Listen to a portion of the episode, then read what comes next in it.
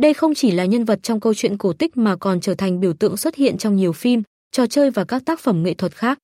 Với vẻ đẹp tuyệt vời cùng tính cách lạnh lùng, cô là nguồn cảm hứng không ngừng cho những tác phẩm sáng tạo và giải trí.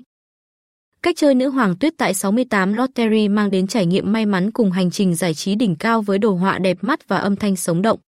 Người chơi sẽ được đắm chìm trong không khí phép thuật của câu chuyện cổ tích mỗi khi đặt chân vào nhà cái.